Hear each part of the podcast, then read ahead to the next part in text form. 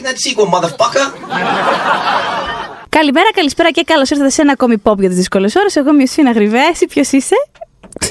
Ξέρεις, ο Θεοδόρης Δημητρόπουλος. House Δημητρόπουλος. House Δημητρόπουλος. House Δημητρόπουλος. House Δημητρόπουλος σίγουρα, αλλά και House όσο εκτιλήσεται αυτή η σειρά επεισοδίων που κάνουμε αφιερωμένες στο House of the Dragon, το prequel, παύλα spin-off του Game of Thrones, το πρώτο που έχουμε, που μπορείτε να το δείτε στο Vodafone TV.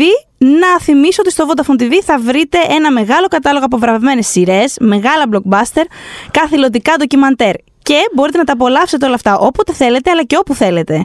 Δηλαδή, όπου και αν βρίσκεσαι, από όποια συσκευή θέλεις. Και τώρα με την προσθήκη του Disney Plus, το Vodafone TV αποτελεί πλέον την πλουσιότερη και ποιοτικότερη πλατφόρμα ψυχαγωγίας. Το House of the Dragon συγκεκριμένα κιόλας είναι μόλις λίγες ώρες μετά την προβολή του στην Αμερική.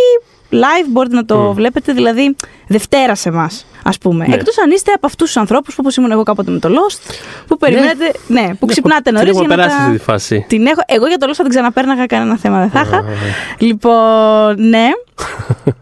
Και έχουμε τώρα το δεύτερο επεισόδιο του House of the Dragon. Στο προηγούμενο μπορείτε να ανατρέξετε. Είχαμε βάλει κάτω τους players, είχαμε φτιάξει το σκάκι μας, ας πούμε. Ποιοι είναι οι βασικοί. Ναι, είχαμε κάνει ένα γενικό overview λίγο τι συμβαίνει στη σειρά. Είχαμε πει και για, για αυτή που δεν έγινε. Ήταν λίγο, ναι, γκρινιάζα τουλάχιστον εγώ έτσι και λίγο αρκετά για το πώς, τι έπεται ας πούμε σε κάποια πράγματα. Αλλά μας άρεσαν και αρκετά. Τώρα, το δεύτερο επεισόδιο, εμένα μου είχε φανεί. Θυμίζω ότι ο Θεοδόρης και εγώ τα είχαμε δει μαζί, λίγο τα 6 πρώτα μας έχουν στείλει. Το δεύτερο θυμάμαι, όταν το πρώτο είδα, μου άρεσε πιο πολύ από το πρώτο. Γιατί νιώθω ότι από τα 6 που είδαμε, ήταν το επεισόδιο που έκανε slow down λίγο για να νιώσουμε λίγο καλύτερα τις δυναμικές μέσα στην οικογένεια. Ναι, σίγουρα ήταν λιγότερο το. Λοιπόν, αυτός είναι αυτός, αυτός είναι εκείνος, αυτός είναι εκείνος και αυτό που γίνεται μεταξύ τους είναι αυτό. Ήταν λιγότερο έτσι και επίσης είναι πριν ξεκινήσουν να συμβαίνουν τα πολλά. Οπότε ναι, είναι λίγο. Ήταν και λίγο πιο. Έριξε και λίγο περισσότερο βάρος και στον Daemon, λίγο. Πάντα χρήσιμο αυτό. Ναι. Γιατί έχουμε κάνει establish ότι μας ενδιαφέρει πολύ ο Daemon. Και αρέσει και στον George R. R. Martin, είναι ένας από τους αγαπημένους του χαρακτήρες που έχει γράψει και τον θεωρεί το πιο γκρίζο, το πιο απρόβλεπτο, το πιο έτσι, ναι. Και όπως λέει και στο group Pop για τις δύσκολες ώρες στο Facebook που έχουμε ο Alex Kidd, επειδή έλεγα ότι τα FA ήταν λίγο ζόρικα στο 5ο και στο 6ο, γιατί τα είδαμε αν φίνιστε εμείς τα επεισόδια. Οπότε ναι. Σε κάποια φάση έβλεπες κάτι δράκους video game φάση και το συζητάγαμε αυτό στο group και λέει ο Alex Kidd. Τι να τα κάνει, ο Matt Smith δεν θέλει ούτε φαί ούτε τίποτα, τα σβήνει όλα. Είναι my skin. Μεγάλη κουβέντα. Μπαίνει σε κάθε σκηνή ο Matt Smith και τίποτα μασάει όλα γύρω του, δεν καταλαβαίνει Χριστό. By the way, ο Matt Smith είπε ότι ως προς τις ερωτικές σκηνές, ναι. Γιατί τον ρώτησαν ρε παιδί μου τι γνώμη έχει για όλα, γιατί είναι κάτι που συζητάμε πάρα πολύ από όταν υπήρχε το Game of Thrones ακόμα και εκτυλισόταν, ότι σου φαίνονται λίγες, σου φαίνονται πολλές, σου φαίνονται ανέτειες, σου φαίνονται δικαιολογημένες, τι. Και είπε και ο ίδιος ότι από ένα σημείο και μετά είπε: «Επειδή μου χρειαζόμαστε όντως αυτή την ερωτική σκηνή τώρα εδώ». Και δεν έδωσε απάντηση στον εαυτό του. Φαίνεται ότι ήταν αρκετά κάπως δυσαρεστημένος με το πόσες φορές χρειάστηκε να κάνει πράγματα. Τέλος πάντων, δεν θεωρεί ότι όλες έχουν κάποιο αφηγηματικό λόγο που είναι εκεί. Το είπε ανοιχτότατα, πιο ανοιχτά δεν πάει σε συνέντευξή του. Μου έκανε και εντύπωση που το είπε τόσο openly. Ναι, το είπε όμως. Ο χαρακτήρας του κιόλας είναι και ένας χαρακτήρας που το χρησιμοποιεί αυτό το πράγμα για να κερδίσει. Ναι, έχω γι' αυτό δεν είναι. Δηλαδή, εμένα δεν μου είναι. Το σεξ εννοώ, ναι. Ναι, εμένα δεν μου είναι παράπονο με αυτό το προσωπικό. Δηλαδή, ούτε με νοιάζει να σώνει και μια ερωτική σκηνή να δικαιολογεί την ύπαρξή της. Sure, υπάρχει επειδή υπάρχει. It's fine, δεν πειράζει. Το τι είναι, πώς τη βλέπω κτλ. Είναι άλλες συζητήσεις αυτές. Το να υπάρχει από μόνη της. Ας υπάρχει, δηλαδή δεν δικαιολογείται μια σκηνή δράσης, γιατί ξέρεις, είναι. Συμφωνώ, ότι είναι μέρος της ζωής, δεν χρειάζεται να. Ναι, ναι. Τώρα το τι είναι η οπτική, άλλα πράγματα πάνω στη σκηνή. Το πώς έχει γυριστεί, ναι. Εκεί βεβαίως. Τι ασφάλεια ένιωθαν οι ηθοποιοί, πώς τους φέρεται η κάμερα, αυτά τα συζητάμε εκατό φορές. Αλλά ναι, και εγώ είμαι της ίδιας ακριβώς άποψης ότι δεν υπάρχει λόγος. Δεν χρειάζεται να υπάρχει λόγος. Ναι, και ειδικά για ένα τέτοιο χαρακτήρα που λειτουργεί πάρα πολύ με αυτόν τον τρόπο. Ναι. Ή δεν λειτουργεί. Πώς είναι ο Θεοδόρης όταν τρέχει, ας πούμε. Όπως το πρώτο επεισόδιο. Είναι τέτοιο πράγμα. You will never live that down.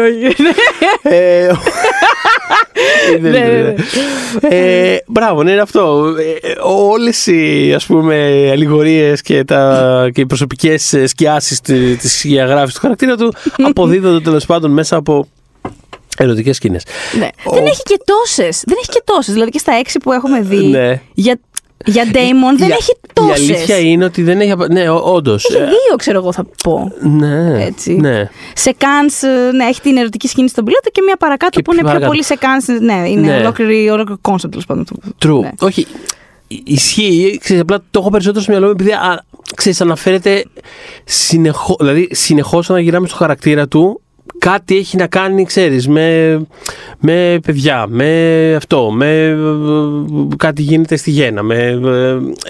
Συνεχώς ο χαρακτήρας του έχει ως σημείο αναφοράς μια διαρκή, διαρκή κατάσταση. Σε μια κατάσταση, ναι. Προσπαθεί να διεκδικήσει πράγματα με τρόπους, τέλος πάντων. Ναι. Έχει προτάσεις, ρε παιδί μου, ο Ντέιμον, για το πώς μπορεί να... για το πώς μπορεί να φτάσει στην εξουσία. Έχει σχέδιο, λοιπόν, ναι. Έχει πράγματα να σου προτείνει. Το επεισόδιο κιόλας ονομάζεται The Rogue Prince, είναι αφιερωμένο σε αυτόν, ας πούμε.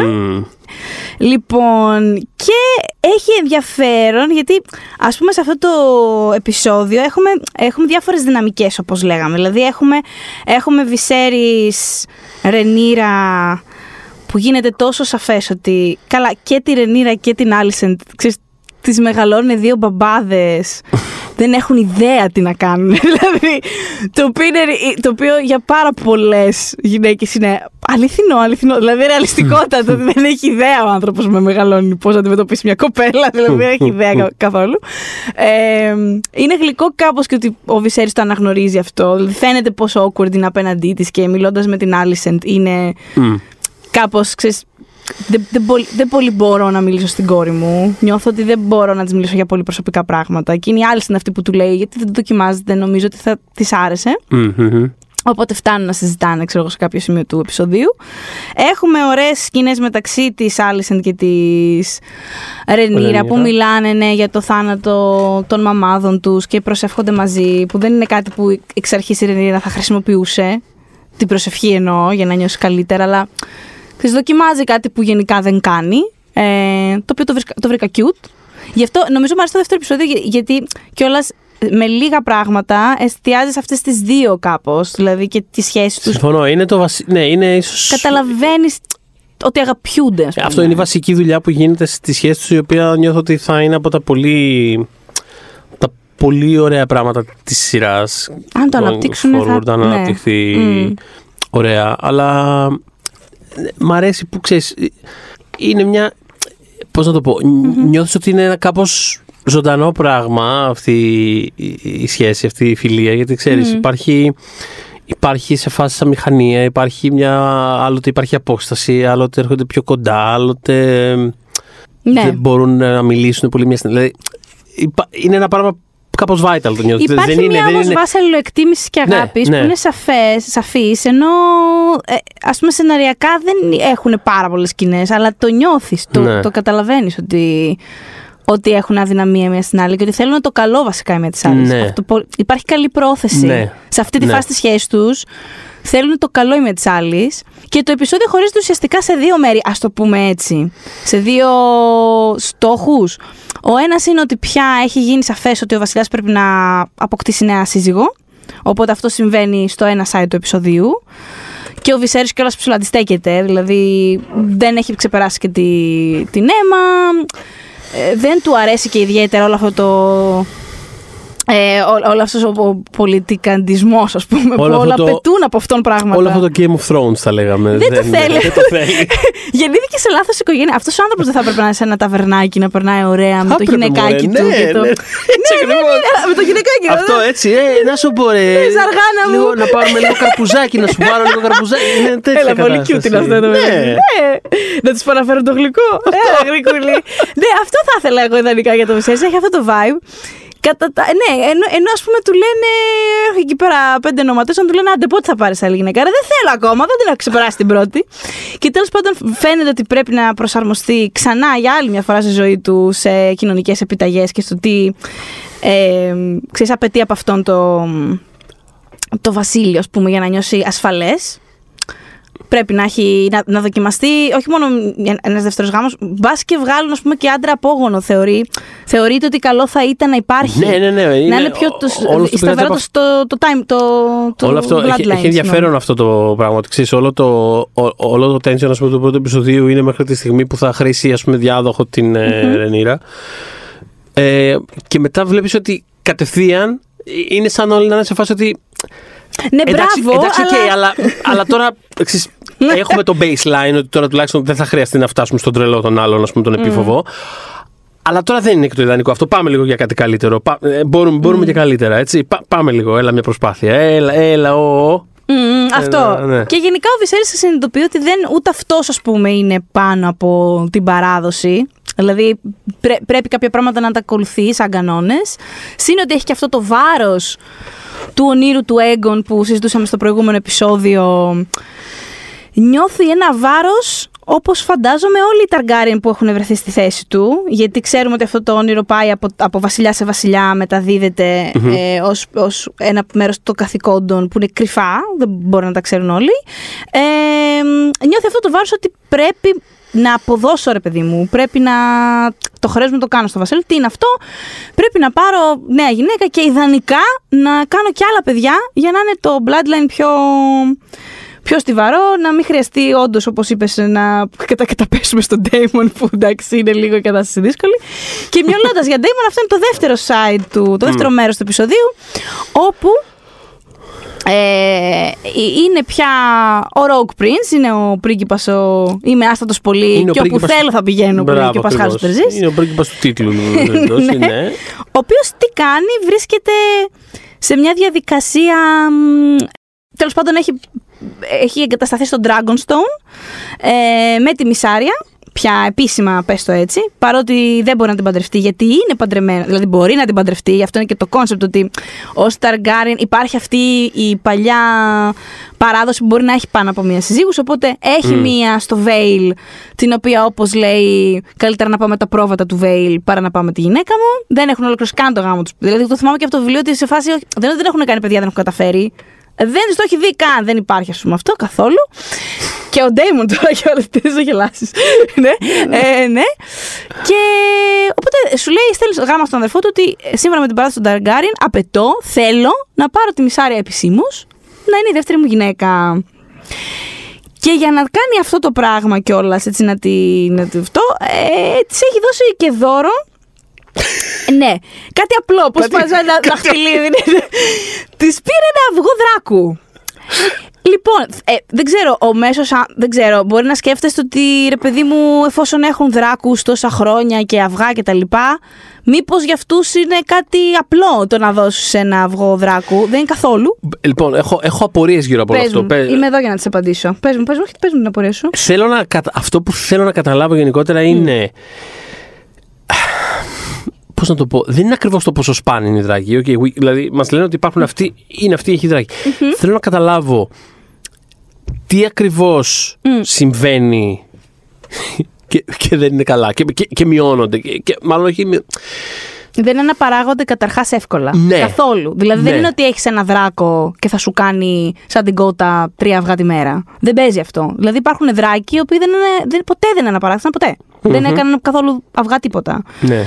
Επίσης, οι δράκοι, το φυσικό τους, ας πούμε, πες το έτσι, περιβάλλον, είναι και η Valyria. Δηλαδή, το γεγονός ότι φύγαν από εκεί και πήγαν αλλού, ναι, προσαρμόστηκαν και όλα αυτά και συνέχισαν να υπάρχουν, αλλά ούτε στην παλιά τους έγκλη είναι, ούτε θεωρητικά μπορούν να αναπτυχθούν όσο αναπτύσσονταν. Δηλαδή, κάποτε, ας πούμε, υποτίθεται, τους βλέπουμε τώρα εμείς στην οθόνη και είναι τεράστιοι, αλλά σκεφτείτε ότι κάποτε στη Valyria ήταν, ας πούμε, τριπλάσιοι. Ήταν huge, ας πούμε.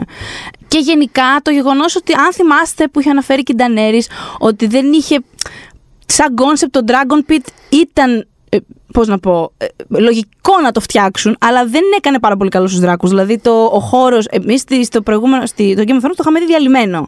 που είχε γίνει ένα συμβούλιο, αν θυμάστε, την τελευταία σεζόν. Η πρώτη τελευταία τι ήτανε, που είχαν μαζευτεί όλοι μαζί, που είχε, τα είχε πάρει Σέρσε γιατί η Ντάνη είχε αρχίσει να έρθει και σκάει ξαφνικά πάνω στο δράκο. Τι που ήρθαμε. Και του λέγε η Ντάνη μετά στον Τζον ότι. Ναι, όχι, δεν ήταν στην τελευταία σεζόν, ήταν στην πρώτη τελευταία. Ότι ήταν η αρχή του τέλους των Dragon Pit, γιατί τους κλείναμε εδώ μέσα και σιγά σιγά άρχισαν να αποδυναμώνονται οι δράκοι. Οπότε γενικά όλη αυτή η φάση δεν είναι μια συνθήκη που στους φολιδωτούς μας φίλους είναι οι καλύτεροι. Δηλαδή δεν είναι αυτό που θέλουμε για τους φίλους μας δράκους. Ναι, είναι κάπως κλεισμένα στο διαμερισματάκι λίγο φάση. Είναι ότι κοίτα, εγώ θέλω να τρέξω, θέλω το πάρκο μου. Θέλω το πάρκο μου. Επίσης, έχεις τα αυγά. Δεν θα ακολουθούν όλα. Είναι γι' αυτό. Ναι. Είναι πολλά που παίζουν ρόλο. Υπάρχουν και κάποιοι που είναι untamed, θεωρητικά. Δεν ξέρω αν θα τους δείξουν. Αλλά ας πούμε στο Dragonstone υπάρχουν τουλάχιστον στα βιβλία δύο δράκοι οι οποίοι δεν έχουν επίσημο καβαλάρι, πιστό έτσι. Δηλαδή απλά υπάρχουν. Το οποίο ούτε αυτό τους κάνει απαραίτητα καλό. Δηλαδή είναι λίγο μπέρδεμα η φάση με τους δράκους. Αλλά το κόνσεπτ είναι ότι και για τους Targaryen είναι τρομερά πολύτιμα αυτά τα αυγά. Όχι, δεν τα δίνεις έτσι σε μια γυναίκα. Σε εμάς κανένα πρόβλημα εγώ με τη Mysaria και με το επάγγελμά της, ούτε καν. Απλά ρε παιδί που φαντάσου τώρα συνάς ο Viserys και να σου πούνε ότι έχουμε που λέει ο λόγος χι αυγά. Πώς έχουν. Έχουν κάποιοι, δεν ξέρω ακριβώς τον αριθμό σε αυτή τη φάση. Σε αυτή τη φάση. Τα μετράς, είναι το μετράς, τα δύο χέρια. Ναι, παιδί μου, έχεις αυτά τα χι αυγά. Δεν είναι ότι μπορούμε να δίνουμε δεξιά-αριστερά. Ναι. Υποτίθεται, βάζουμε μπροστά για περισσότερα παιδιά σε αυτή την οικογένεια, θεωρητικά. Λέει σε αυτό το επεισόδιο ότι θα πρέπει να πάρω μια γυναίκα και να κάνω παιδιά. Ωραία. Αυτά τα παιδιά θα πρέπει να κάνουν bond. Θεωρητικά θα θέλαμε. Με το δράκο τους, για να μπορούν να συνεχίσει η δυναστεία του Targaryen να είναι στιβαρή, να μπορούμε να εμπνέουμε φόβο, να μπορούμε να εμπνέουμε επίσης δέος, πέρα από το φόβο. Οι δράκοι αυτοί αύριο μπορούν να συμμετάσχουν σε μάχες. Μπορεί κάποιοι να μας το σκοτώσουν. Δεν μπορούμε να δίνουμε στην ύφη μας δώρο ένα αυγό. Οπότε έχουμε στο δεύτερο μέρος αυτή την κατάσταση ότι είναι στον Dragonstone ταμπουρωμένος ο Daemon με τη Mysaria. Με το αυγό παραμάσχαλα. Και το αυγό παραμάσχαλα. Και το κόνσεπτ είναι ότι θα πάει ο Ότο, το χέρι του βασιλιά, να το διεκδικήσει πίσω. Και είναι η Rhaenyra σε φάση να γίνει κάπως αλλιώς αυτό. Όχι, θα πάει ο Ότο, που είναι έτσι πολιτισμένος, που είναι έτσι διπλωμάτης και θα βγάλει άκρα με τον Daemon Otto, θέλουν να μας πούνε. Ναι. Να πούμε σε αυτό το σημείο ότι ας βγάλουμε μια γενική προειδοποίηση για spoilers, για να μιλάμε με την άνεση μας, πολύ σωστά, ναι. Οπότε, ναι, αυτό το αυγό πρέπει να γυρίσει πίσω. Είναι δώσε μου πίσω το αυγό μου. Ήτανε φάση αυτή. Τι έκανε, τι πήρε. Αυτό. Και πάει ο Otto. Και έχουμε ένα stand-off, ας πούμε, στο Dragonstone. Έτσι και σε πολύ. Μια γέφυρα, ας πούμε, πάνω. Μπράβο, έτσι πολύ εντυπωσιακό οπτικά. Δεν ξέρω, σ' άρεσε. Εμένα μ' άρεσε. Με την ομίχλη και με το. Ναι, είχε πολύ ομίχλη. Είχε μια. Ήταν. Γενικά έχει πέσει βάρος σε αυτή τη σειρά. Σχέση με το Game of Thrones και τα πρώτα επεισόδια σίγουρα. Ναι. Στο να είναι πιο. Είναι πιο λάσερ, παιδί μου. Είναι πιο πολυτελείας οι εικόνες αυτές. Και ήταν ήδη του Game. Δηλαδή, εγώ θυμάμαι, δεν θα ξεχάσω ποτέ, γιατί είχα και την εικόνα των βιβλίων, την είχα φτιάξει στο μυαλό μου, προφανώς. Την πρώτη φορά που είδα το τείχος, είχα πάθει πλάκα. Δηλαδή, ήταν ακριβώς όπως το φανταζόμουν, ήταν τέλειο. Αλλά ναι, ήταν. Δεν ξέρω, το είχαν βγάλει από το κεφάλι μου. Αλλά ρε, παιδί μου, και εδώ βλέπεις ότι προσπαθούν τα κάδρα τους, τα περισσότερα, να είναι κάπως. Δηλαδή το βλέπεις ότι το θέλουν, το αποζητάνε. Το προσπαθούν πολύ ακόμα και θέλουν να γίνουν το screensaver σου, πώς να σου πω, φαίνεται αυτό το πράγμα. Δηλαδή και μέσα, επειδή αυτό που λέγαμε στο προηγούμενο επεισόδιο, ότι είναι πολύ, η σειρά είναι πάρα πολύ πιο μικρός, ας πούμε, ο κόσμος της. Και ακόμα και στις εσωτερικές σκηνές που είναι, ξέρεις, σε ένα παλάτι μέσα και μπαινοβγαίνουν σε δωμάτια. Μπαινοβγαίνουν σε δωμάτια, ας πούμε, βασικά. Προσπαθούν πολύ να μην είναι. Ξέρετε, δεν έχει πάρα πολλά. Πολύ μικρά κοντινά. Δηλαδή είναι πιο. Να, ο χώρος μας. Αυτόν έχουμε, αλλά τέλος πάντων ο χώρος μας. Θα το κάνουμε όσο μπορούμε καλύτερο αυτό που έχουμε. Θα το γυρίσουμε από όλες τις γωνίες του. Δεν θα το. Ακριβώς. Ναι. Τώρα γίνονται διεργασίες όλο αυτό. Επειδή πριν από όλο αυτό το σκηνικό, ας πούμε, ένα καθήκον που δίνει για να μην γεμίζει μόνο ποτήρια στα συμβούλια η Ρενίρα, της λέει ωραία. Επειδή η Ρενίρα είναι σαφές ότι θέλει περισσότερα καθήκοντα, γενικότερα είναι όχι καθήκοντα, θέλει γενικότερα να αποδείξει την αξία της. Θέλει να τύπου το πάρω πάνω μου, ρε παιδί μου. Ναι. Να σου πω κάτι, εγώ μπορώ να το λύσω αυτό το θέμα, να τελειώνουμε. Ναι, μπορώ. Λίγο, μπορώ. Και ο άλλος της λέει ωραία, θέλω να μου διαλέξεις άνθρωπο για την βασιλική φρουρά. Άντε, fuck it, να το κάνω. Είναι και αυτό σημαντικό. Το βρήκα πάρα πολύ cute, ωραία λεπτομέρεια που ναι. Τους βλέπει πάνω στο μπαλκόνι. Ναι. Έχει ένα μπαλκόνι και τους βλέπει από κάτω τους υποψήφιους, ρε παιδί μου, κτλ. Και επειδή είναι κοντούλα, ανεβαίνει πάνω σε ένα. Τέλειο ήταν αυτό. Ένα καφάσι, ξέρω εγώ, ανεβαίνει. Για να τους βλέπει καλύτερα. Και όταν βγήκε ο Criston Cole.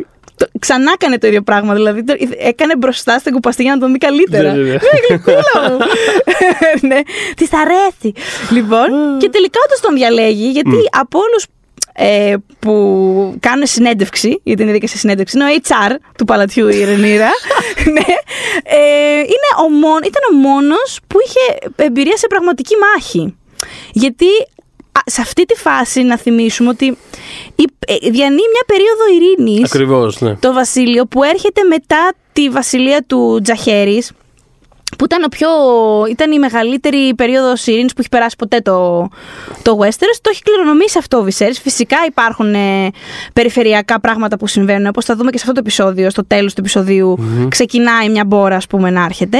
Αλλά πώς είναι, ρε παιδί μου, στις Ηνωμένες Πολιτείες που αυτοί οι άνθρωποι νιώθουν ότι δεν κάνουν πολέμους, γιατί ο πόλεμος δεν βρίσκεται στην actual χώρα τους και την κάνουν στη Μέση Ανατολή. Αυτό ότι. Έτσι, τους Αμερικάνους δεν νιώθουν ότι είναι σε πολεμική κατάσταση. Ναι, δεν είναι, γιατί είναι σαλονών της χώρας αυτά που κάνετε. Οπότε. Μπράβο. Οπότε είναι σε φάση εδώ από το παιδί που είναι πράκτορας, έχει πάει σε διάφορες αποστολές που δεν μπορούμε να πούμε ποιες ήταν και πού ήταν. Αλλά έχει πάει σε διάφορες αποστολές, τέλος πάντων. Οπότε θα προσλάβουμε τον Sir Criston Cole, ο οποίος είναι και στην προσωπική της φρουρά και ξέρετε τώρα αυτοί οι άνθρωποι ορκίζονται αιώνια πίστη και επίσης ζώνη αγνότητας φάση από εδώ και πέρα. Άπαξ και έδωσα τον όρκο, δεν είναι τέλειος ή μεταγμένος στο καθήκον μου. Αυτό λοιπόν, αυτή θα πρέπει να είναι από εδώ και πέρα η ζωή του Criston, θα το δούμε αυτό πώς θα πάει. Και το δεύτερο που κάνει η Rhaenyra είναι να πάει να πάρει πίσω το αυγό που λέγαμε. Fine, θα το κάνω μόνη μου. Ναι. Είναι φάση. Ναι. Και μπαίνει έτσι ωραία και με το. Στο πλάνο που λέγαμε πριν, παίρνουμε την ομίχλη στη γέφυρα, ξαφνικά. Με τη σύραξη εκεί. Καταφθάνει. Ναι. Είναι Sea Dragon, έχει κοριτσάκι, δρακουλίνα, η οποία είναι, ας πούμε, πάρα πολύ δυνατή. Είναι δυνατός ο δράκος της, αλλά δεν έχει μπει σε μάχη ο συγκεκριμένη δράκαινα. Οπότε είναι λίγο, ξέρεις, είμαι ντούκι. Μπορώ να σας εκφοβήσω. Δεν ξέρω τι ακριβώς θα κάνω άμα έρθει άλλος να με δαγκώσει, ναι. Αλλά θεωρώ το έχουμε. Ναι, θα το δούμε ενδεχομένως. Ναι, θεωρητικά θα το δούμε.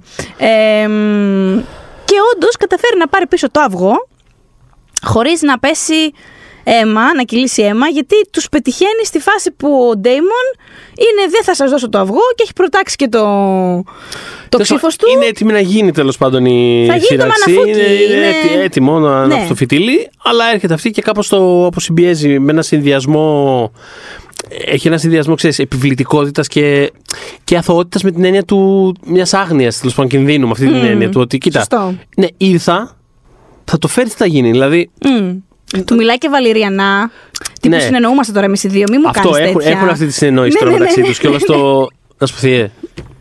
Κότσες μαλακίες, δε φίλε. Φέρ το αυγό τώρα.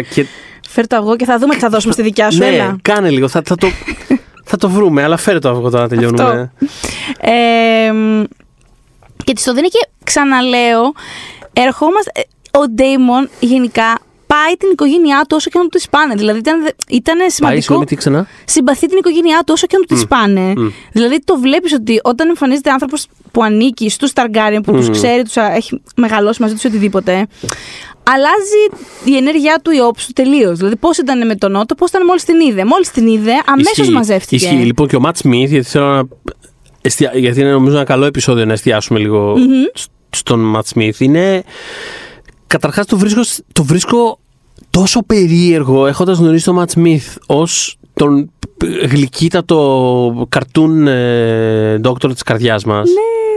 Που είναι η πιο ψυχούλα, μου φαίνεται τόσο περίεργο το γεγονός ότι αν κάνεις πέρα αυτόν τον ρόλο και ακολουθήσεις μετά την πορεία του, το πόσο effective είναι στο να παίζει όχι απλά καθάρματα, αλλά τύπου διαβολικούς τύπους, δηλαδή που τους κοιτάς και σε κάτι σε ενοχλεί, ας πούμε, που το κοιτάς. Είναι άβολο, είναι άβολο να το κοιτάς, actually. Ναι. Ακόμα και όταν δεν, δηλαδή αυτό που λέγαμε, ότι εδώ δεν παίζει ένα χαρακτήρα ο οποίος είναι, ξέρεις, ο κακός.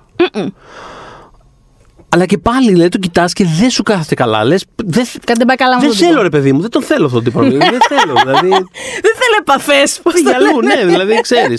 Αλλά ταυτόχρονα δεν μπορεί να σταματήσεις να το κοιτάς κιόλας, γιατί είναι πάρα πολύ ενδιαφέρον. Και ο χαρακτήρας του έχει ωραίες διακυμάνσεις και αυτός έχει κάτι πάρα πολύ. Ο Ματ Σμιθ είναι σκορπιός. Είναι σκοτεινός, κατάλαβες. Γι' αυτό το αποδίδει. Έχει, ρε παιδί μου. Είναι και ο Adam Driver, καταλαβαίνεις τώρα. Τι έρχομαι. Σου εξηγήθηκε λίγο αυτό. Καλό. Ναι. Καλή αντίστοιχη ενέργεια. Δηλαδή τον βλέπεις και λες ταυτόχρονα θες να ασχοληθείς. Έχει κάτι ενδιαφέρον, έχει κάτι μυστηριώδες, κάτι ερωτηματικό. Έχει κάτι πίσω από το βλέμμα του, δεν καταλαβαίνεις ακριβώς τι συμβαίνει. Περιγράφεις τους σκορπιούς. Ταυτόχρονα όμως νιώθεις ότι αυτό που λέγαμε και στο επεισόδιο για τον Adam Driver που είχαμε κάνει, πραγματικά απέχει ένα τσίκα από το να σε σπάσει το ξύλο. Δηλαδή πραγματικά τον κοιτάς και λες. Εγώ φοβάμαι για τη ζωή μου λίγο αυτή τη στιγμή. Δηλαδή. Μ' αρέσει πολύ που σε κοιτάω, αλλά ξέρω εγώ κιόλας. Μήπως να φύγω από το δωμάτιο. Ναι. Αυτό. Και νιώθω ότι ο Ματ Σμιθ είχε ένα αντίστοιχο πράγμα. Ότι ξέρεις, τον κοιτάς να μιλάει, τον κοιτάς να περιφέρεται, να αλλάζει τη μούρη του. Δηλαδή κάνει πράγματα, ας πούμε. Και ταυτόχρονα φοβάσαι πάρα πολύ. Λες, δεν θα καταλήξεις καλά αυτό για μένα. Δεν θα πάει καλά. Αλλά η Rhaenyra δεν έχει τέτοιο φόβο. Όχι. Είναι κομμάτι αυτό που λέγαμε και στο προηγούμενο για το πόσο. Ότι έχει αυτή την αποστασιοποίηση η οποία λειτουργεί, ας πούμε, πάρα πολύ.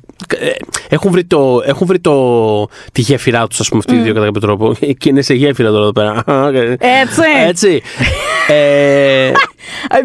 Ένα λεπτοδοσμένο σχόλιο από το δικό μας podcast. Για να μην κατηγορούμε τα δικά τους σενάρια. Τα δίνουν όλα, λες και είναι νιανιά να πούμε. Αλλά ναι, δηλαδή αυτό συνδυασμός, ας πούμε, ψυχρότητας και λίγο άγνοιας κινδύνου, που δηλαδή κάπως. Νιώθω ότι εμένα δεν θα με πειράξεις. Ναι. Εμένα δεν θα με κάνεις τίποτα. Αυτό. Προφανώς δεν θα πάω. Γιατί να πάει ο άλλος, εγώ θα πάω, θα συνεννοηθούμε. Ακριβώς αυτό. Όπως και ο αδερφός δεν τον φοβάται, όχι επειδή είναι ο βασιλιάς. Ξέρει ότι ο Daemon δεν θα κάνει σε εκείνον τον ίδιο κάτι. Ναι. Και. Ας πούμε, στην τελευταία σκηνή του επεισοδίου, όπου έχει γίνει ό,τι έχει γίνει, έχουν τσακωθεί, έχει γίνει αυτό με το αυγό, το έχει πάρει πίσω η Rhaenyra κλπ. Και είναι από το προηγούμενο να πούμε, επειδή είχαμε πάρα πολλά να πούμε στο πρώτο επεισόδιο, νομίζω ότι δεν αναφέραμε και το γεγονός ότι ξέρεις, υπήρχε και όλη αυτή η ιστορία με το δεν κατάλαβα γιατί αντέδρασες έτσι όταν πέθανε η γυναίκα του στη γέννα πάνω και ο Daemon, υπήρχε παρεξήγηση ως προς το πόσο ο Daemon αντιδρούσε μετά και κάπως του είπε. Ναι, τράβα. Τράβα. Σύρε και φύγε. Τράβα γιατί δεν είναι τώρα αυτό περίσταση. Θα σκοτωθούμε, ας πούμε. Σήκω, φύγε. Οπότε υπάρχει ούτως ή άλλως αυτή. Εντάξει, δηλαδή είναι λίγο αυτό το. Νιώθω ότι θα μπουν στο ίδιο δωμάτιο τα αδέρφια και θα αρχίσουν λίγο να πλακώνονται και να αγκαλιάζονται ταυτόχρονα. Είναι αυτό! Λίγο το. Τέλεια! Στην τελευταία λοιπόν σκηνή βλέπουμε ότι ο Daemon μιλάει με τον Corlys τον Velaryon, τον τυπά με τα ωραία τα λευκά μαλλιά, τον Μαν. Ναι. Εύκολα, ο πιο ωραίος άντρας της σειράς, θα δηλώσω εγώ τώρα. Καταπληκτική εμφάνιση στο προηγούμενο μάτσο, στο προηγούμενο Σαββατοκύριακο. Εντελώς. Ναι, έβγαλε 2 assist και. Έτσι. Λοιπόν, ο οποίος ο Velaryon σημαίνει το εξής. Στο σύμπλεγμα νησιών Stepstones, συγγνώμη που λέγονται, το οποίο είναι σε πάρα πολύ στρατηγική θέση και όποιος, ας πούμε, έχει τον έλεγχο των νησιών αυτών, έχει και τον έλεγχο των δασμών για να έχει πέρασμα ή εμπορικό, πολεμικό, οτιδήποτε χρειάζεσαι. Οι Velaryon έχουν θέμα όταν δεν είναι υπό έναν έλεγχο που τους συμφέρει, γιατί πολλά λεφτά. Και γενικότερα δεν είναι. Ενώ πολλά λεφτά του ζητάνε. Γιατί πολλά λεφτά. Πολλά λεφτά, είναι πολλά τα λεφτά. Άρα, γιατί είναι ένας οίκος κιόλας που βασίζεται πάρα πολύ στο στόλο του. Οπότε δεν γίνεται να είναι σε κατάσταση που δεν μας συμφέρει. Στα νησιά λοιπόν αυτά πλέον ανεβαίνει η τριαρχία που θα ακούτε. Είναι 3 πόλεων. Κάτσε να θυμηθώ που το είχα γράψει για να μην το υποβλέκει. Ναι, μπράβο. Είναι η free cities στο Essos που είχαμε μάθει από την Ντάνη. Είναι το Μυρ, το Λις και το Ταϊρός, τέλος πάντων. Είναι αυτές οι 3 πόλεις που πλέον φαίνεται ότι θα πάρουν τη δύναμη αυτών των νησιών που κατά βάση μαστίζονται από πειρατεία κλπ. Και είναι σε φάση ότι και θα τα ελέγξουμε εμείς. Με βία φυσικά κτλ. Είδατε τις σκηνές που έχουν βάλει ανθρώπους να τους τρώνε τα καβούρια, να πούμε. Mm-hmm. Και είναι ο Βελάριον, ο οποίος είναι σε φάση, ωραία, με ποιον μπορώ να συνεννοηθώ, επειδή με τον Βασιλιά δεν μπορώ να συνεννοηθώ. Του λέω ότι πρέπει να πάρουμε τον έλεγχο των νησιών και μου λέει, ξέρω εγώ, να περπατάμε, να μαζεύουμε γλαδιόλες με τα μαλλιά μας ξέπλεκα. Δεν μπορώ να συνεννοηθώ εγώ με αυτόν. Θα πάω στον μπουρλό τον αδερφό του, τον Daemon, και θα του πω: Λοιπόν, Daemon, συμβαίνει αυτό σε αυτά τα νησιά. Θες να κάνουμε εμείς οι δύο κάτι, γιατί δεν τον βλέπω τον άλλο να ασχολείται. Και στη διάρκεια αυτής της συζήτησης, που είναι η τελευταία σκηνή, γυρνάει και ενώ συμφωνεί γενικά ο Daemon και μπαίνει σε αυτόν τον πειρασμό και φαίνεται ότι το σκέφτεται σοβαρά σαν πρόταση, γυρνάει και του λέει: Εγώ για τον αδερφό μου μπορώ να λέω ό,τι θέλω. Εσύ όχι. Το οποίο είναι πολύ. Το λέγαμε και στο προηγούμενο επεισόδιο. Είναι αυτό το χαρακτηριστικό του ότι εγώ για το παιδί μου, που είναι η μανάδε, εγώ για το παιδί μου θα το κράσω όσο θέλω. Εσύ από πού και θα μιλήσεις έτσι για το παιδί μου. Ναι. Οπότε ενώ συμφωνεί και φαίνεται ότι έρχεται η συνεργασία, ταυτόχρονα θέλει να υπάρχουν κάποια οριοθετημένα πράγματα ότι κοίτα να δεις. Ο αδερφός μου ξέρω ότι δεν το χειρίζεται πολύ καλά αυτό, αλλά είναι να παραμένει αδερφός μου. Και λίγο. Αλλά αργά να πούμε σε αυτό το πράγμα. Mm-hmm. Ωραία εξέλιξη. Και αυτή γενικά του Daemon το storyline στα βιβλία έχει να κάνει με τα νησιά αυτά, ας πούμε, αρκετά. Με τους δασμούς. Με τον έλεγχο των Stepstones, ας πούμε. Δεν ξέρω τώρα, μάλλον ξέρω, αλλά δεν θα σας πω γιατί είναι σε επόμενο επεισόδιο. Κατά πόσο πολύ θα ασχοληθεί η σειρά με αυτό. Κανονικά περνάει χρόνια εκεί και ασχολείται και κάνει και ράνει. Και να δούμε και πώς θα εξελιχθεί το πράγμα με τη Mysaria. Γιατί η Mysaria, ας πούμε, είναι σε φάση ότι κοίτα, εγώ ουσιαστικά σε είδα σαν τρόπο να αποδράσω από τη ζωή που έκανα. Δηλαδή, ήσουν ένα μέσο ελευθερίας για μένα. Έτσι όπως είσαι, τέλος πάντων. Αυτός μούλα και με αυτόν θα πάω. Αλλά ξαφνικά νιώθει υποτιμημένη, νιώθει απροστάτευτη. Ότι, κοίτα, ας πούμε, ανά πάσα ώρα και είμαι ασφαλής εδώ. Όταν ακούνε ότι θες να κάνουμε ενδεχομένως ένα παιδί ή οτιδήποτε, θα με σκοτώσουν. Τι θα γίνει. Ξέρεις, τη διαβεβαιώνει πως όχι, αλλά. Η γυναίκα δεν του είχε εμπιστοσύνη. Και να σου πω κάτι, Mysaria. Καλά κάνει και του είχε εμπιστοσύνη. Δεν είναι. He and shit, δεν το βλέπεις. Όχι, ξεκάθαρα. Δεν είναι αυτό. Δεν εμπιστεύεσαι. Όχι, δεν εμπιστεύεσαι. Και φτάνουμε και στην απόφαση για το. Μάλλον στον δρόμο για την απόφαση για το ποια θα είναι η δεύτερη γυναίκα του Βασιλιά. Περνά η πρώτη εκδοχή που ειλικρινά να τριχιάζω και που το σκέφτομαι. Είναι να πάρει τη Λένα τη Velaryon, είναι το κοριτσάκι. Η κόρη της Rhaenys και του Corlys, που είναι, ξέρω εγώ, 12, αν δεν κάνω λάθος, και προσπαθούν, ας πούμε, να κάνουν μια συζήτηση στον κήπο που πραγματικά νιώθω βρώμικη από πάνω σκάτω και μόνο που θέλουν να περπατάνε πριν και να ανοίξουν τα στόματά τους να πούνε το οτιδήποτε, και νιώθεις του Viserys την εσωτερική ανατριχίλα πάνω ότι το σκεφτόμαστε όντως τώρα εγώ να πάω αυτό το κοριτσάκι. Είναι αυτό που ξεσπέταξες στο προηγούμενο επεισόδιο που το σχολιάσαμε και όλα στο άλλες εποχές. Ναι. Άλλες εποχές. Αλλά να ορίστε, στις άλλες εποχές ο Viserys έχει αυτό το decency ότι αν μπορώ να επιλέξω κάποιον άλλον δρόμο, θα πάρω τον άλλον δρόμο. Δεν θέλω να πάρω το 10χρονο κοριτσάκι. Κοίτα, ναι, δεν ξέρω, θα μου πεις άλλα πράγματα δεν τον ενοχλούν. Τον ενοχλεί αυτό. Αλλά τον ενοχλεί αυτό. Θέλω να πω, παιδί μου, ναι, κοίτα, δεν μπορώ να προβάλλει σημερινή ηθική σε κάτι τέτοιο. Και νιώθω ότι έχει μια ενδιαφέρουσα ισορροπία η σειρά την οποία, ας πούμε, επιχείρει να κρατήσει. Όπου, ξέρεις, δεν το παίζει, ρε παιδί μου, ότι κάθε πράγμα που μας φαίνεται προφανώς οίκη δεν το αντιμετωπίζει έτσι. Δηλαδή υπάρχουν πάρα πολλοί offhand διάλογοι που είναι σε φάση ότι ναι, οκ, θα παντρέψουμε το τάδε με την τάδε που μπορεί να είναι αδέρφια, ανήλικα, δηλαδή, και παρουσιάζεται μια φυσικότητα, ας πούμε. Οπότε εξ αρχής σε βάζει σε έναν κόσμο που αυτά συμβαίνουν και ναι, okay, θα συμβαίνουν. Προφανώς ναι. θα το δεχτείς ότι, ξέρεις, είναι με το καλημέρα του ότι θα δεχτείς ένα baseline ότι, ξέρεις, παρακολουθείς ένα τέτοιο πράγμα. Like it or not, ένα τέτοιο πράγμα. Τώρα εκεί μέσα προφανώς υπάρχουν διακυμάνσεις και προφανώς υπάρχουν άλλοι άνθρωποι οι οποίοι μπορεί να έχουν μια άλλη ηθική επί του θέματος ή κάποιοι να μην έχουν καθόλου ή κάποιοι να είναι σε φάση ότι πειραματιζόμαστε. Ρε παιδάκι μου, ξέρεις. Άλλοι, wow! Έτσι πειραματίζεσαι. Ναι. Οπότε με ενδιαφέρει να δω πού θα πάει αυτό γενικότερα. Όχι πού θα πάει μόνο σε μπλοκή, αλλά και η σειρά. πώς θα το αντιμετωπίσει. Μου φαίνεται ενδιαφέρον. Μου φαίνεται, δηλαδή, έχω μια περίεργη. Έχω μια αρρωστημένη κάπως περιέργεια το να δω τι ακριβώς. Κοίτα, ήδη δίνουν ένα στίγμα από ένα χαρακτήρα όπως είναι ο Viserys, που είναι ένας decent άνθρωπος στη βάση του, ότι ναι, καταλαβαίνω ότι στρατηγικά είναι η πιο προφανής λύση, γιατί είναι η πιο κοντινή μας οικογένεια, είναι βαλυριανό αίμα, θα είναι πολύ καθαρό αυτό που θα προκύψει, ας πούμε. Δηλαδή, βγάζει απόλυτο νόημα να πάει με τη μικρή, να την παντρευτεί, εννοώ, Θεέ μου. Τι με βάζουν και λέω. Αλλά ναι, τραγικά πράγματα που δεν περιμένεις ποτέ.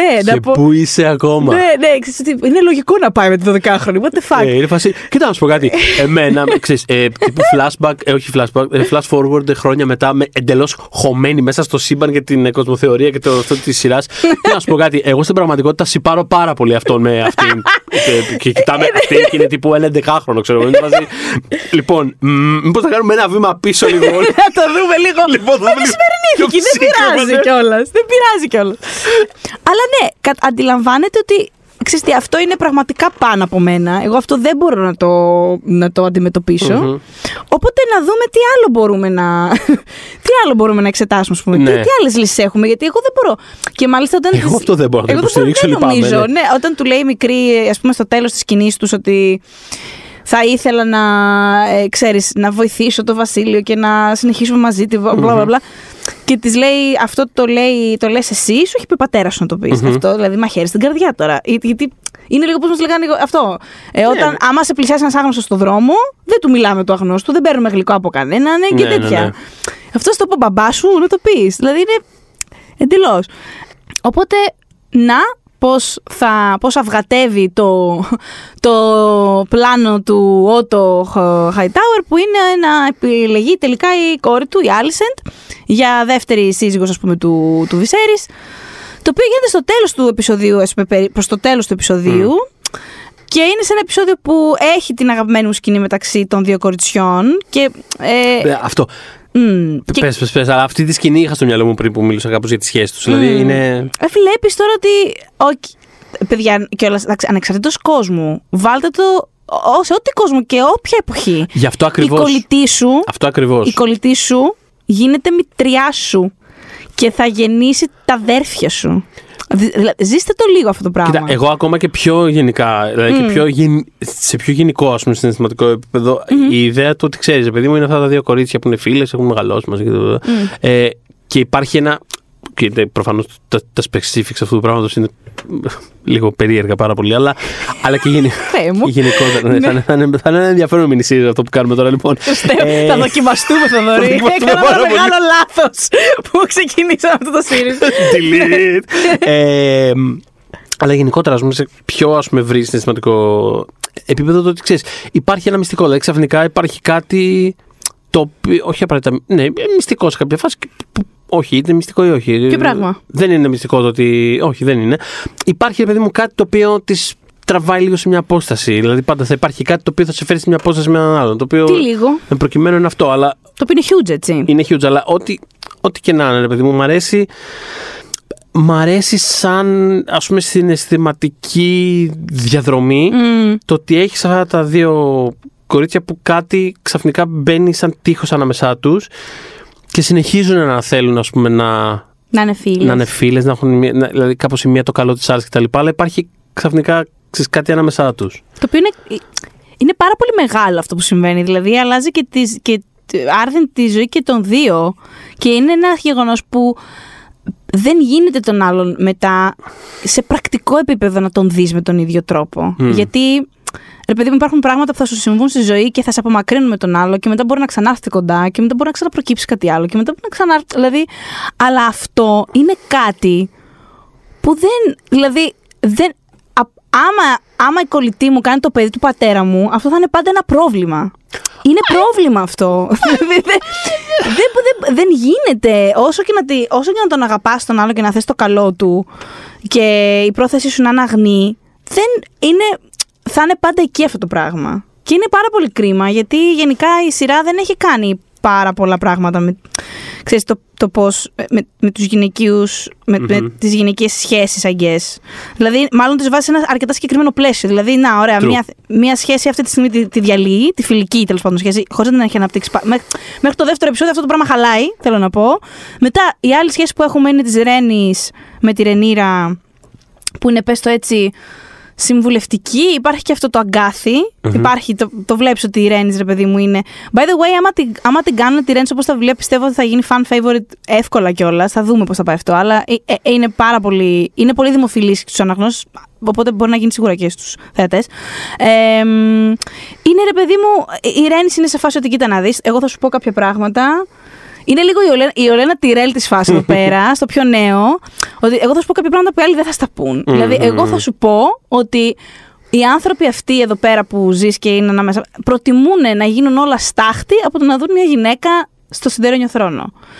Και έχουμε, ρε παιδί μου, ξέρεις, αυτό όλο βγάζει και από τη Rhaenyra. Βλέπουμε την άποψή της που είναι ότι θυμίζει φυσικά Daenerys, ότι όταν θα έρθω εγώ στα πράγματα θα αλλάξω το order.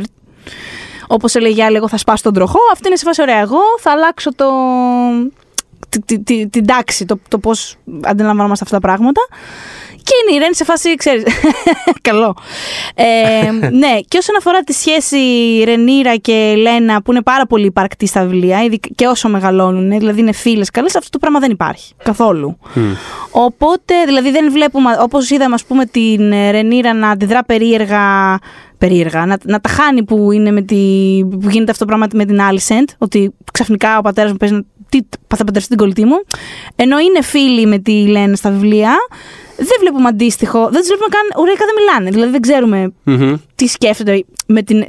Όταν ο πατέρας της έχει αυτή την εκδοχή στο τραπέζι, τι σκέφτεται η Rhaenyra, ξέρουμε κιόλας, δεν ξέρουμε. Οπότε είναι κρίμα που ήρθε τόσο νωρίς αυτή η τροχοπέδη. Γιατί γκρίνιαζα και στο πρώτο επεισόδιο γιατί για τους γυναικείους χαρακτήρες είναι σε φάση ότι πρέπει, ναι, δεν είναι μόνο τι μήνυμα δίνουν. Δηλαδή, μ' άρεσε πάρα πολύ, ας πούμε, ο διάλογος μεταξύ Rhaenys και Rhaenyra, που της λέει η Rhaenys το και το. Άγνωστο ποτέ πώς θα γίνει. Θα γίνει χαμός, έτσι ναι. Και ανέβει. Δηλαδή, εσύ πιστεύεις, γιατί της λέει άλλη ότι εσύ είσαι η βασίλισσα που δεν υπήρξε ποτέ. Εμένα όμως με προσκύνησαν, με έχουν αποδεχτεί, θα έρθω στα πράγματα. Και είναι άλλη σε φάση. Σίγουρα. Το βλέπω. Οπωσδήποτε θα γίνει αυτό. Ναι. Είναι αυτά που λέγαμε και στο προηγούμενο. Δεν θέλω να κουράζω κανέναν. Αναρωτιέμαι κατά πόσο αυτό έχει να κάνει με την, ας πούμε, επιλογή τους να είναι έτσι εντελώς, ας πούμε, γραμμική η αφήγηση αυτής της ιστορίας. Οπότε κάπως σαν να βιάζονται λίγο να φτάσουν στο σημείο που μεγαλώνουν οι χαρακτήρες. Κάπως να μπούμε στο ζουμί, από μια έννοια. Το οποίο, ξέρεις, σκεφτόμουν και βλέποντας ότι θα βλέπα και μια λίγο πιο, όχι πειραματική, για να το δω, κάπως λίγο μια πιο ρίσκη προσέγγιση στην αφήγηση, όπου μπορεί να τα μπλέξεις λίγο κάπως αυτά τα πράγματα. It's fine. Έχουμε δει πολλά πράγματα, πολλές σειρές που το κάνουν αυτό το πράγμα. Δεν είναι και το πιο απαιτητικό πράγμα του κόσμου. Δηλαδή μπορούσες. Εγώ δεν είμαι υπέρ των. Έτσι όπως τα πάνε τα time jumps αυτή τη σειρά, θα το δείτε. Δεν είναι spoiler αυτό, γιατί έχετε δει και τις εκδοχές της ενήλικες των κοριτσιών στα trailers κτλ. Δηλαδή ξέρουμε ότι μέσα στη σεζόν θα γίνει αλλαγή. Μπαμ, και μιλάμε για 10 επεισόδια. Άρα μην περιμένετε ότι θα είναι στο φινάλε μόνο αυτό το πράγμα. Εγώ δεν είμαι υπέρ των time. Ενώ θεωρητικά θα ήμουν, δηλαδή, ναι, ωραία, θα δούμε. Εγώ θεωρούσα ότι θα τον μπλέξουν περισσότερο. Αυτό που περιγράφεις εσύ. Δηλαδή, θα κάνουν back and forth. Ακριβώς. Εμένα θα μου φαινόταν πολύ πιο. Δηλαδή, έτσι όπως είναι η ισορροπία αυτή. Άμα ήταν απλά ένας πρόλογος, άμα ήταν απλά εισαγωγή, άμα ήταν υλικό ενός επεισοδίου. Okay, ναι, όπως έκανε το Game of Thrones, είχε κάποια flashbacks. Ναι, το καταλαβαίνω. Αλλά έτσι είναι. Δεν ξέρω, είναι αρκετά ισορροπημένο το υλικό και από τη στιγμή, ειδικά που νιώθω ότι, ξέρεις, υπάρχουν πράγματα τα οποία θα ήθελα να έχω περάσει λίγο περισσότερο χρόνο με κάποιες καταστάσεις, ας πούμε. Συμφωνώ, απίστευτα. Νιώθω ότι θα μπορούσε να έχει απλωθεί κάπως αλλιώς, θα μπορούσε να έχει μοιραστεί αλλιώς αυτός ο χρόνος, θα μπορούσε να έχουμε ξεκινήσει από μια άλλη στιγμή. Δηλαδή, κάπως να μπλέξω αυτά τα πράγματα, όχι για να γίνει πιο μπλεκμένο, αλλά γιατί ίσως έτσι θα μπορούσαν να εξυπηρετηθούν καλύτερα οι χαρακτήρες. Και από τη στιγμή που υπάρχουν και τόσες διακυμάνσεις στη σχέση τους, ας πούμε, θα βλέπα έχω δει πολλές σειρές που κάνουν αντίστοιχα, και σειρές και ταινίες που κάνουν αντίστοιχα πράγματα, που ξέρεις, σε φέρνει σε μια αλφα συναισθηματική κατάσταση και γυρνάς σε μια στιγμή στα παιδικά χρόνια που συμβαίνει κάτι είτε αντίστοιχο είτε αντίθετο, είτε... Θα μ' άρεσε, θα μου φαίνονταν ενδιαφέρουσα. Δεν περνάμε αρκετό χρόνο μέσα σε αυτή τη σχέση για να είναι το επίκεντρο της σειράς αυτής. Δηλαδή, νιώθεις τη στεναχώρια εκ μέρους τους ότι «Ω γαμώτο, κοίτα τώρα τι της βρήκε». Κοίτα τώρα τι της βρήκε, ας πούμε. Αλλά μετά αυτό το πράγμα, ξέρεις, ούτε το impact το μεγάλο έχει, ούτε δίνεται, θεωρώ, χρόνος. Αυτά θα το πούμε και στο επόμενο επεισόδιο, μιλώντας για το τρίτο επεισόδιο. Ούτε δίνεται χρόνος για το...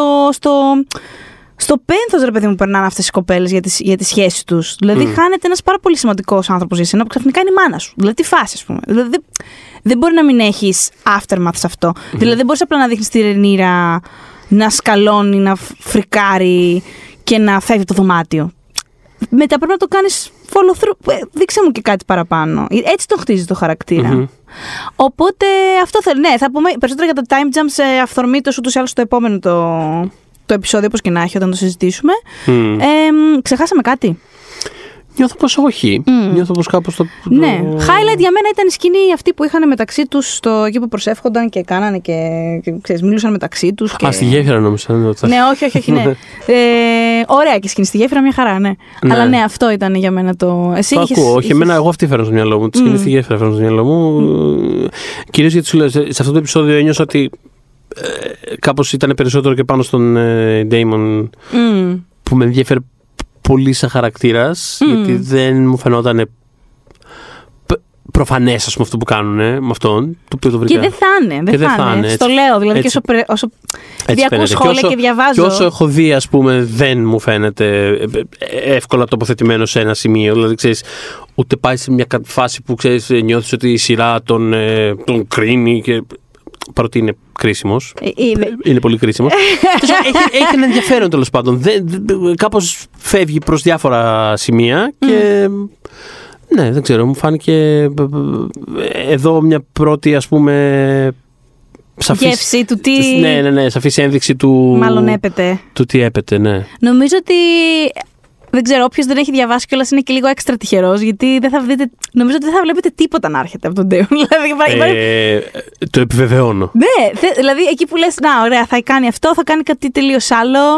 Αυτό ακριβώς. Ναι, διαβάζω σχόλια από μία αναγνώστες και είναι σε φάση, ξέρεις, είναι ο καθαρός villain της σειράς μετά τον πιλότο. Όχι ακριβώς. Όχι ακριβώς. Θέλω τη Rhaenyra να τον τσακίσει. Δεν θα πάει ακριβώς έτσι το πράγμα. Ούτε λέω το αντίθετο. Νομίζετε τώρα εσείς ότι σας κάνω spoiler. Δεν σας κάνω spoiler. Είναι απλά το αντίθετο. Δεν θα πάει όπως νομίζετε αυτός ο άνθρωπος. Όχι, δεν θα πάει. Είναι ακριβώς αυτό. Νιώθω ότι είναι μια χαοτική μάζα, ξέρω εγώ, που δεν πολύ σωστό. Δεν μπορώ να την βάλω. Δεν μπορώ να νιώσω ότι περιορίζεται σε ένα. Δεν έχει τα ωριά του και καταλαβαίνω ότι είναι εκεί. Δηλαδή τα ωριά του είναι από αυτές τις δεδαγμένες ως εκεί. Πώς να το πω, δεν. Είναι κάπως all over the place, αλλά όχι με κακό τρόπο. Με έναν τρόπο που απλά θέλω να δω. Τον είδα να χαρακτηρίζεται και ως ο τέλειος χαρακτήρας You Live to Hate, αλλά δεν ξέρω καν αν είναι αυτό. Δηλαδή, είναι και πέρα από αυτό, γιατί δεν είναι εκεί για να τον μισείς απαραίτητα. Αυτό είναι το θέμα. Δηλαδή, ας πούμε, χαρακτήρισα τη Cersei. Ήταν αυτό το πράγμα. Είναι ο χαρακτήρας που αγαπάς να μισείς, που την απολαμβάνεις, ρε παιδί μου, θες να τη βλέπεις. Καταλαβαίνεις και τα κινητρά της, δηλαδή έχει και την άλλη πλευρά, γι' αυτό και πολλοί την αγαπούσαν και ήταν ο αγαπημένος χαρακτήρας. Αλλά ρε παιδί μου, φαινόταν ότι είναι φτιαγμένη γι' αυτό. Για να γουστάρεις να τη μισείς όσο υπάρχει στην οθόνη. Ο Daemon δεν είναι καν ακριβώς αυτό. Όχι, γιατί έχει και στιγμές που είναι φτιαγμένες για να νιώσεις. Actual sympathy. Ναι, είναι πάρα πολύ περίεργο, το οποίο είναι πάρα πολύ περίεργο να στο βάζει δίπλα σε στιγμές που ξεκάθαρα πρέπει να βγεις μέσα από το σώμα σου, ας πούμε. Είναι ένα πολύ περίεργο feeling αυτό και δηλαδή για μένα είναι, από ό,τι έχω δει, ας πούμε, τη σειρά αυτή μέχρι τώρα, για μένα είναι το ξεκάθαρα πιο, πώς να το πω, απρόσμενο και περίεργο και πράγμα το οποίο νιώθω ότι δεν μπορώ να το κάνω pin down. Δεν μου είναι πάρα πολύ. Δεν χαίρεσαι πολύ προφανές να συμβαίνει αυτό. Ναι, χαίρομαι. Γιατί... δεν συμβαίνει συχνά. Είναι... Όχι, γι' αυτό. Ναι. Γι' αυτό. Και θέλει πολύ ειδική. Εντάξει, θέλει ειδικό ηθοποιό τώρα αυτό για να βγει. Οπότε μας έκατσε καλά εδώ πέρα. Μας έκατσε καλά. Είναι μετά το Crown. Δηλαδή το είπε κιόλας ότι βρίσκει χαρακτήρα κοινά με το Φιλίπ του Crown, με το πώς. Ναι. Το είπε ο Σμίθ ότι ρε παιδί μου δεν απέχει τόσο πολύ. Προφανώς απέχει, αλλά καταλάβατε. Ότι σαν ιδιοσυγκρασία κάπως τους θεωρεί κοντινούς χαρακτήρες αυτούς. Δηλαδή δυσκολεύτηκε, είπε, να κάνει το. Έχει, ναι. Το jump στον άλλον. Ναι, σκεφτόμουν, έχει Daemon. Παίξει πολλά. Έχει παίξει και το Τζάρλι Μάντσον. Δηλαδή έχει παίξει. Σωστά. Έχει. Φτιάχνει ένα. Είναι. Το Παλμαρέ γίνεται. Μια πινακοθήκη, ας πούμε, villains. Που δεν είναι ακριβώς villains και μπορεί να είναι και όλο αυτό το πράγμα που κάνει. Ναι. Τάπα, σκορπιός τώρα, μην επαναλαμβάνω. Λοιπόν, οι σκορπιοί που μας ακούνε. Είναι ένα άγγλο αυτό, δεν το είχα σκεφτεί. Και τώρα τον σκέφτομαι σε buddy comedy παύλα thriller με τον Adam Driver και κάτι με.